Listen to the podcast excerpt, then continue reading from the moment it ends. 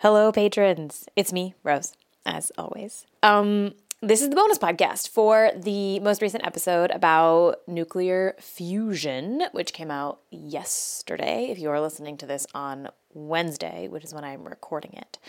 It is a holiday week ish here in the United States where I live. So if you are celebrating a certain holiday this week, um, I hope that you enjoy it. Um, if holidays are hard for you, I hope that it goes as well as possible, sort of whatever that looks like for you. And either way, uh, if you are not a person who has a connection already to the Indigenous folks um, in your region or wherever you're going, please do consider finding out whose land you are on in North America or in Australia as well. It's a big conversation there too, um, but particularly around this particular holiday of Thanksgiving in the US. Um, you can look up which tribes live on the land that you are on by going to native land.ca. That's the website that I usually use. There are other resources as well. Um, and I just recommend looking it up. And maybe you can do like a little land recognition at your Thanksgiving dinner. Um, you can be that cool person who knows this important history and sort of recognizes it. Um, Okay, let's talk about fusion. Um, I got a couple of things from this episode, and the big one really is the story of cold fusion. So, you might have heard of cold fusion before, maybe as a punchline of like a technology that doesn't work, um, or maybe you don't know the difference between cold fusion and regular fusion. A couple of people, like friends of mine that I talked to about this episode before it came up, when I was like, oh, I'm doing an episode about fusion, they were like, oh, like cold fusion? And I had to be like, no, that's not a thing. Um, so, the cold in cold fusion refers to the fact that um, really no matter how you do fusion, you kind of have to get the hydrogen isotopes really, really, really, really hot to get them to collide. Um, basically, you know, you may have learned this in physics um, in college or high school. The hotter something is, the faster the molecules in it are moving. And the idea is that the faster you can get them moving, the more likely they are to hit each other in the way that you need for fusion. Um, and getting things super, super hot is actually one of the big challenges of fusion, right? Because you have to spend a lot of energy getting this plasma material really, really, really hot. Um, so if you could do fusion cold without having to put all all that heat in, it would be really amazing and it would actually make fusion so much easier and more accessible. And in the 1980s, two guys thought that they had that figured out. So I'm going to have Charles just tell you what happened. Cold fusion uh, is a is a actually a rather sad story because you had very good scientists totally destroy their reputations chasing after this dream. So the idea was palladium is a kind of a weirdo metal um, that can suck up a lot of hydrogen and confine hydrogen inside the molecular cage of the palladium crystal. And two electrochemists, Pons and Fleischmann, in the late 1980s, thought that once they loaded up a hunk of palladium with heavy hydrogen, they thought they saw excess energy. They thought they saw energy coming out of fusion. And in theory, one can imagine if, if these atoms are really well confined in this lattice of palladium, maybe because of that cage, they're forced into proximity and they might fuse. That was what they thought was happening. Turned out not to be the case. That for various reasons, they rushed to a press conference to announce their findings. There was actually a rival uh, scientist who was sniffing along the same lines, and so they felt they had to rush. And they announced they had solved the world's energy problems with this little hunk of palladium in a beaker. There was a lot of celebration that chemists, especially around the world, thought that this was just hunky dory. This was great. Physicists around the world said, no, this is not happening. The people who are experts at nuclear bombs realized that if they had created the amount of energy that they were claiming to have seen, everyone in the laboratory would have been dead. Uh, because the neutron production would have irradiated everybody. You should be able to detect that. And so they immediately came to this skeptical. And for a short time, there was this kind of this chemists versus physicists war the chemists were backing Pons and Fleischmann, saying, "Yeah, electrochemists can solve the world's energy crisis," and the physicists saying, "No, no, you chemists don't know what you're talking about." Pons and Fleischmann got in deeper and deeper after they got cagey about their experiments, and there were kind of graphs which were shifting around, indicating possible fraud. And eventually, it kind of turned out with people trying to replicate this thing that really it was not happening. There were a few groups out there who actually claim, claimed to replicate uh, Pons and Fleischmann, but it, it's pretty clear that the original experiment was was just nonsense. That they were deceiving themselves. Now, my understanding is that fusion at lower temperatures is not theoretically impossible. So the version that Pons and Fleischmann observed was just wrong. But if you throw something called muons into the mix, things can actually get interesting. So if you replace the electrons in a hydrogen atom with these weird little things called muons, you can actually get fusion at lower temperatures, even at like room temperature. Uh, the problem is that muons are not just like laying around for us to use. You have to use a particle accelerator to make them. And particle accelerators themselves take a ton of energy to operate. Um, there's a MinutePhysics video all about this, and I will link to it in the show notes if you want to sort of learn more about how it works. But the basic gist is that it takes more energy to make the muons than you get from muon aided fusion. And this is like kind of a common theme in fusion research and in talking about fusion like it's it's going to be hard no matter what. There's no easy answer to this question. Um, we are probably never going to find the one quick easy trick that nobody wants you to know about to power the whole world. Um, so anything that seems too easy probably does have a catch. Um, and that is kind of the lesson of cold fusion so that is that. Um, the other thing that I cut um, from this episode is just a little bit of background about the Center for the Study of Existential Risk. It's a great name, first of all, for anything, the Center for the Study of Existential Risk. And when you go to the website for this Center for the Study of Existential Risk, you are met with this big blue page, and in the middle it says, quote, we are dedicated to the study and mitigation of risks that could lead to human extinction or civilizational collapse. So, very cheery stuff. The site lists four main research areas. Um, they are managing extreme technological risks, global catastrophic biological risks, so that's stuff like a global pandemic, like we talked about on the episode The Very Big Sick, extreme risks and the global environment, basically climate change, and risks from artificial intelligence. So I this website is very fun to look at in part because there are just some like really incredible sentences in this work in the website. So here's just one amazing sentence that I found on the website for the center. Quote there seems to be a small but real possibility that civilization ends in the next century. This would not only be terrible for the present generation, it would permanently remove the possibility of a good future. Anyway, I'm sort of joking around about this, but they this place really does do cool and interesting research, um, even if it is a little bit terrifying. So, one recent paper tried to estimate an upper bound for the background rate of human extinction, and it found that an annual probability of natural extinction is likely below one in eight hundred and seventy thousand. Honestly, like I don't actually know if that is good odds or bad odds for human extinction, but now we sort of have an estimate for it.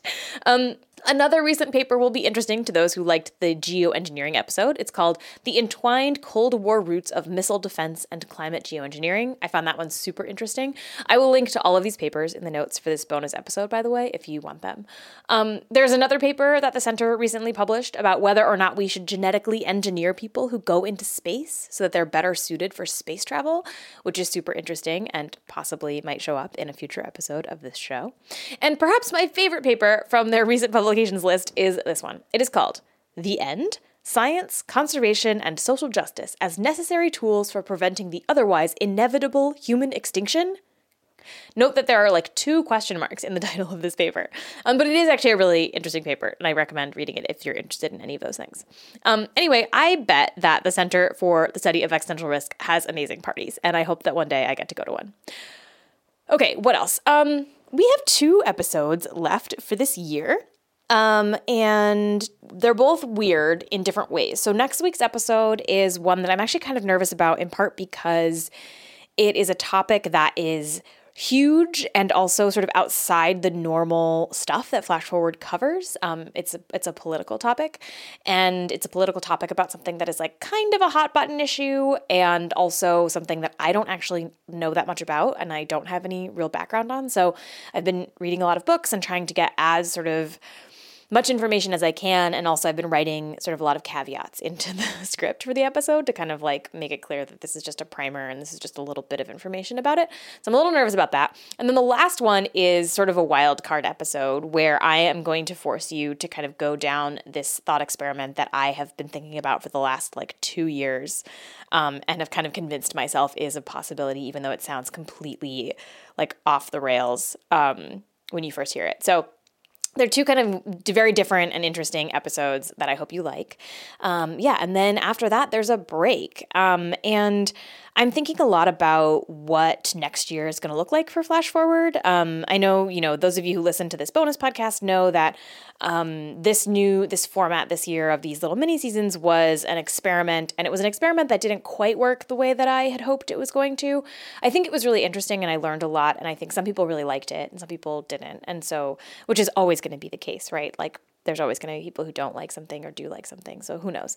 Um, and you know obviously like feedback from listeners via either patreon or email or twitter like it's not a good sample size. You know you don't know really if like you're just hearing the loudest people and the loudest people tend to be the ones that don't like something.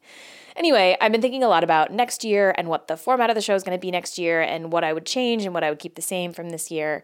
Um, so more on that in future bonus episodes probably later um, in the year. I'm going to do one at the end of the season um, the last bonus episode of the year will probably be a lot more about what I'm thinking about for next year. But I think I do know that next year I'll go back to kind of every other week as the schedule. Um, and then maybe throw in like one or two mini seasons in there when it makes sense, if there's a topic that I really want to go deep on and explore. Um, so that's kind of the idea there. I have a couple. I already know a couple of episodes I want to do next year. Um, I'm really excited about them. So so yeah, um, the show will be will be will keep on chugging on, um, and and we'll keep on chugging on in part because you all fund it, which I again like. It's this show doesn't exist without patrons, so I'm so thankful for you. Um, so yeah, that's kind of some of the stuff I'm thinking about. I also have some like interesting, weird flash forward related side projects that I'm excited to work on um, after the last episode of the season. When I am like in production for flash forward, um, like for actual episodes, it's hard to do anything else because they are obviously really time consuming to get together. Um, but um, but I'm excited for there's a couple little projects that I want to work on that I'm hoping people will like and that will kind of come out in the flash forward feed at some point. Um, okay, um, at the end of every season, I do a big debrief about like how many sources and the the demographic breakdown of those sources and sort of like things I think worked really well this year and things I didn't. So I won't get into that. That'll happen for the last bonus podcast of the year. Um, I might even actually do it as its own bonus podcast app instead of connected to the one um, for the last little episode. Um, but yes, I'm thinking a lot about what to happen next year. And one of the things that I'm thinking about for next year, I should say, is like if there are any changes I should make to the Patreon situation, um, like the rewards and the tiers and stuff like that. I talked to somebody from Patreon on the phone the other day, and they had some advice um, about a bunch of things. And so I'm trying to kind of re like think about what changes might need to be be made for next year for Patreon. So now is a great time if you have thoughts about how this Patreon is or is not working for you, or anything you'd like to see, um, things that you would wish were different. If you wish that this podcast was easier to listen to, or something like that, there's a couple of things I'm thinking about on that front. Um, rewards you might like to see, stuff like that. Now is a great time for you to kind of tell me what you are interested in doing and what you're interested in seeing on Patreon. Speaking of Patreon, um, we are currently voting on the book choice for the Flash Forward Book Club um, for December. This month, we read The Future of Another Timeline by Annalee Newitz, which you heard about in the first episode of this uh, little mini season. It's all about time travel. It's so good and so interesting, and it's been fun to talk to people about it in the book club. Um, if you are, by the way, not in the book club Slack, but you are a $7 and up patron and you want to be in the book club Slack, you should have gotten an invite when you signed up as a patron. But if you didn't for some reason, or you can't find it, or whatever it is, and you want access to the Slack, just send me a note and I will give you, get you a link to that. So that's where people are talking about it. And so we are voting on the book club book for December. Um, and we have five amazing choices. I'm just going to tell you what they are. Um, and right now we're in voting, so we have not decided yet. Um, okay, so one of them is Super Pumped, The Battle for Uber by Mike Isaac, which is a book all about Uber. Um, the second one is called Ghost Work How to Stop Silicon Valley from Building a New Global Underclass, which is sounds super interesting, and I'm really, I'm probably going to read no matter what. And also very much relates to the season of power. Um, the third book is You Look Like a Thing and I Love You by Janelle Shane, who has been on the show before. And I admit that I've read this book and it is super funny. Um, the fourth option is Republic of Lies by Anna Merlan, which is basically a tour of conspiracy theories currently, um, everything from like birthers to Pizzagate and all that. And the fifth book is called As We Have Always Done Indigenous Freedom Through Radical Resistance. Um, and this is a book that was recommended to me recently that sounds really interesting. Um, and it's sort of all about um, indigenous theory and political resurgence and sort of like practices um, rooted in indigenous cultures and histories, which I think are super interesting. So, um, I those are the five that we're voting on. So, if you if any of that sounds cool and interesting, and you want to cast your vote and join the book club, um, you can do that. If you're already a seven dollar patron and you don't have the link, again, send me a note. If you are a $5 patron and you're like, dang, that sounds good enough to up to $7 an episode, extra two bucks, um, you can join. And um, it's fun and exciting. And I'm very thankful for the folks who sort of talk and, and discuss the books in the Slack. Okay, what else to say? That's pretty much it for this episode. Um, okay, last thing is a secret. Um, I always struggle with how I don't know how people come up with these so easily. How does Allie do this? Anyway, um, I have recently bought some new plants for my office and I got an app called Planta, which I am not being paid to promote, but it helps you remember when to water your plants. Because I love the idea of having plants around. It's great to have like greenery and stuff, but I'm not always the best at remembering to water them. um, in fact, this uh, a couple of years ago, um, and this is really the secret, I, I bought a plant for my office that at the time I was living in a house, like an apartment that had a really, was like kind of underground. And so the office had like not very good light. And so I bought this plant. I bought a fake plant because I was like, I don't have enough light for this, like for a real plant. So I had this fake plant on my desk for two years. And then one day, a leaf fell off the fake plant. And I learned that it was, in fact, not a fake plant, but a real plant that had survived two years without me doing anything to it. No water, no real light.